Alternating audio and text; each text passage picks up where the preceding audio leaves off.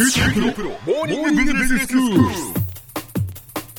日の講師は九州大学ビジネススクールで企業戦略がご専門の木大武文先生です。よろしくお願いします。よろしくお願いします。先生今日はどういうお話でしょうか？はい今日はですね戦略的提携についてお話ししてみたいと思います。はい。戦略的提携というのはまあ古今東西のえー、企業戦略においてとても重要な戦略的手段なんですね、うん、あの自社の事業を強化したり新たな分野に展開したりする際に、えー、戦略的提携がたびたび用いられることがあります、はい、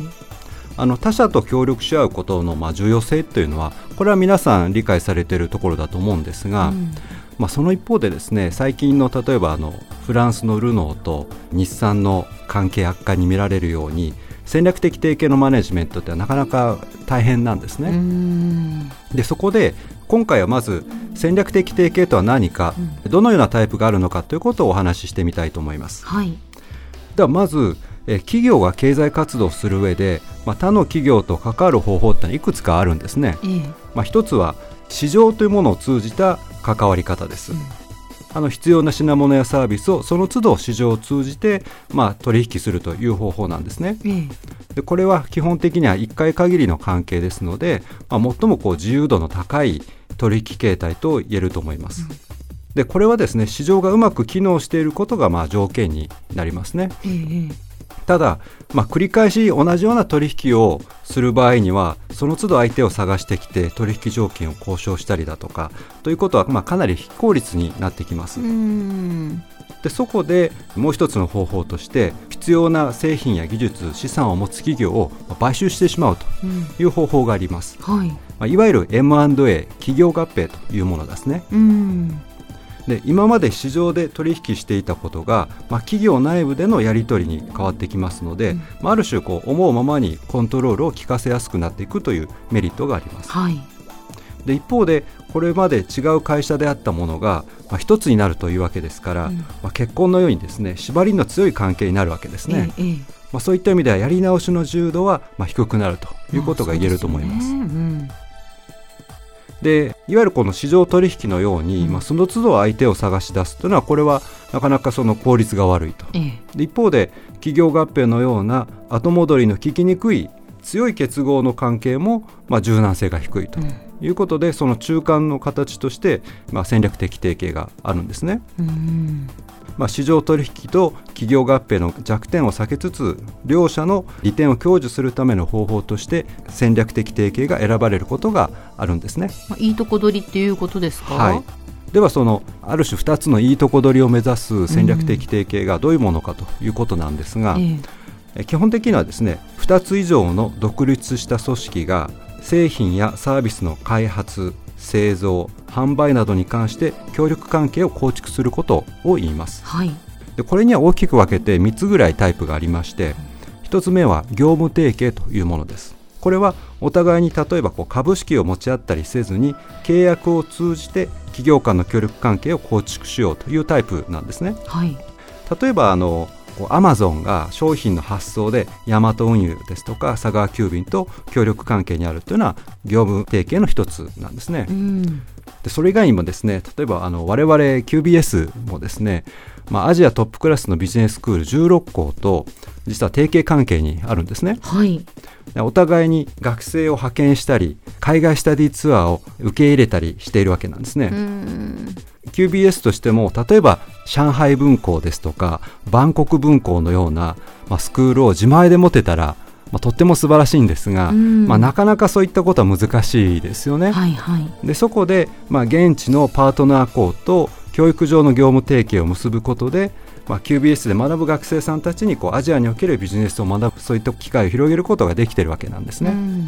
2つ目の形なんですがこれは資本提携と言われています。でこれは契約による協力関係を補強するために一方あるいは双方が提携パートナーに出資をする形を取ります、まあ、出資を伴うだけに企業間の関係はより強いものになるということになるんですね。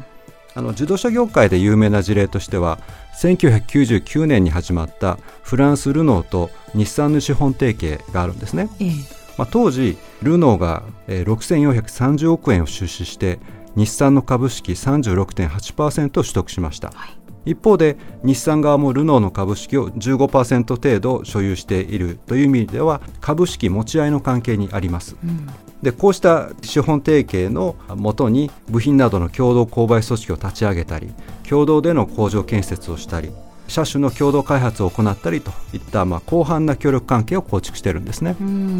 そして3つ目の戦略的提携の形はジョイントベンチャーあるいは合弁会社と言われるものです、はい、これはですね提携パートナーが共同で投資をしましてまあ、独立組織を設立してそこから得られる利益をパートナーと共有しようというものなんですね。例えばルノーと日産の戦略的提携資本提携というものなんですがこの提携の下で2001年に共同出資会社を設立してるんですね、うん、これはあのルノー日産 Purchasing Organization というものなんですが、うん、実は部品なんかを共同購買する会社を共同で立ち上げたんですね、うん。でこういったそのジョイントベンチャーというのは、まあ、ある種の運命共同体的な乗り物を共同で作って運営するために業務提携よりもパートナーとの関わりが強くなるわけなんですね。で一方でいわゆるその M&A のように相手そのものを吸収合併してしまう場合っていうのはこれは後戻りが効きにくいんですがジョイントベンチャーの場合はそれよりもまあ縛りが緩くなるという特徴があります。戦略的提携というのは非常に広範に採用されているんですけれども常に思惑通りにうまく機能するというわけでもないんですね。その失敗の背景には戦略的提携で得られるメリットのまあ読み間違いですとか提携相手の選択ミス提携関係のマネジメントの失敗など、まあ、いろんな要因があります。次回以降はこうした要因を、えー、順を追って解説していきたいというふうに考えています。では先生今日のまとめをお願いします。はい。企業の事業を強化したり幅を広げたりする方法に戦略的提携があります。戦略的提携とは2つ以上の独立した組織が製品やサービスの開発製造販売などに関して協力関係を構築することです。戦略的提携は市場取引よりは強く継続的な関係をパートナー企業と構築する一方 M&A などによる企業合併よりは緩やかな企業間関係を持つことが利点と言えます。今日の講師は九州大学ビジネススクールで企業戦略がご専門の木大武文先生でした。どうもありがとうございました。ありがとうございました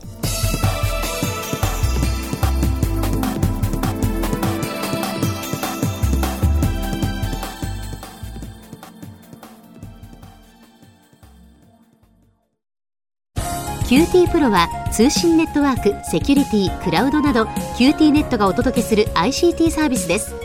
九州中に展開した光ファイバー網を基盤に一番身近なビジネスパートナーとして九州の企業自治体の皆様をサポートします。